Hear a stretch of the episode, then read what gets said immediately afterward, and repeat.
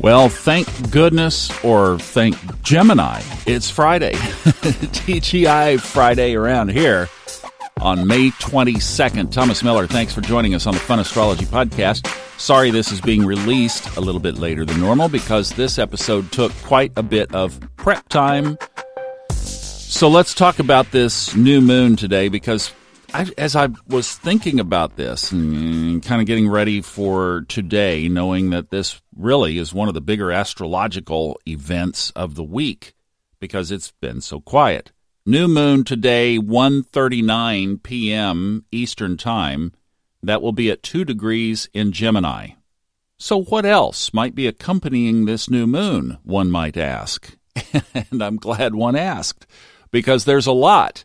So first of all, this is happening right at the cusp, if you will, between of just just across the county line, coming from Taurus County into Gemini County.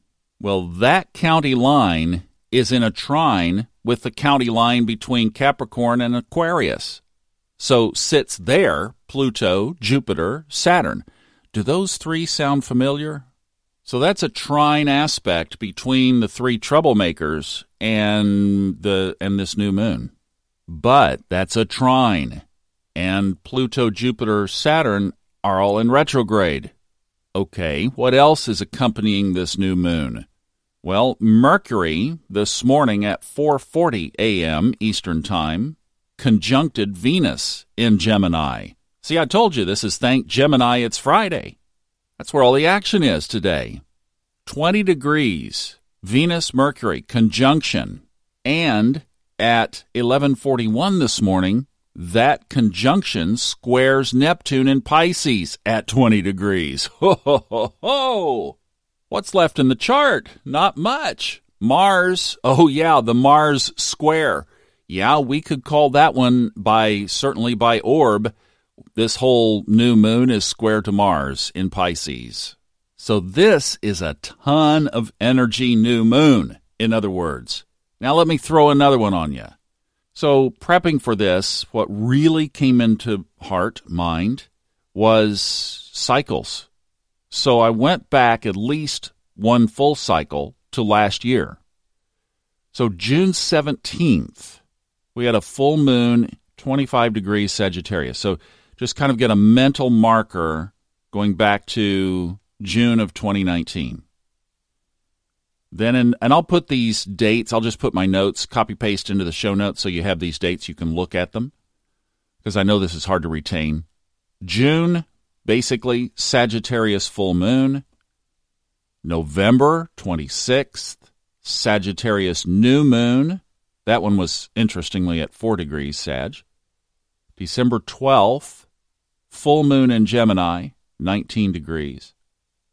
Then this, today, the new moon in Gemini. Okay, so there's the complete cycle.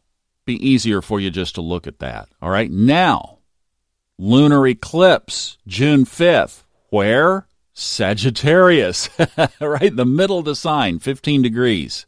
And then one month later, right on the heels of that, July 5th, solar eclipse, 0 degrees, 21 minutes in Cancer.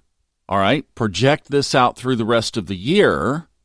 November, we will have a lunar eclipse back in Gemini, and December, a solar eclipse in Sagittarius. There's your bookend.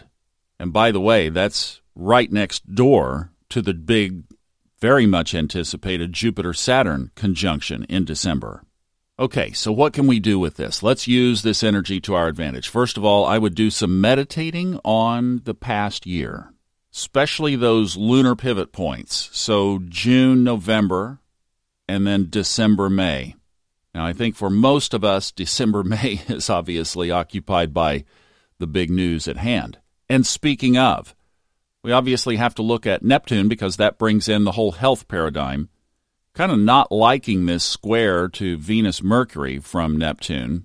We will certainly see what that might hold.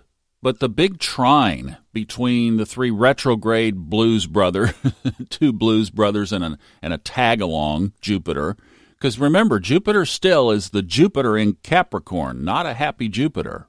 So that trine could be more of a lifting, a releasing, a relaxing. So that could be the get back to work. That could release some of the oppression, at least going into the summer, and set that in motion until the events that I mentioned in the fall.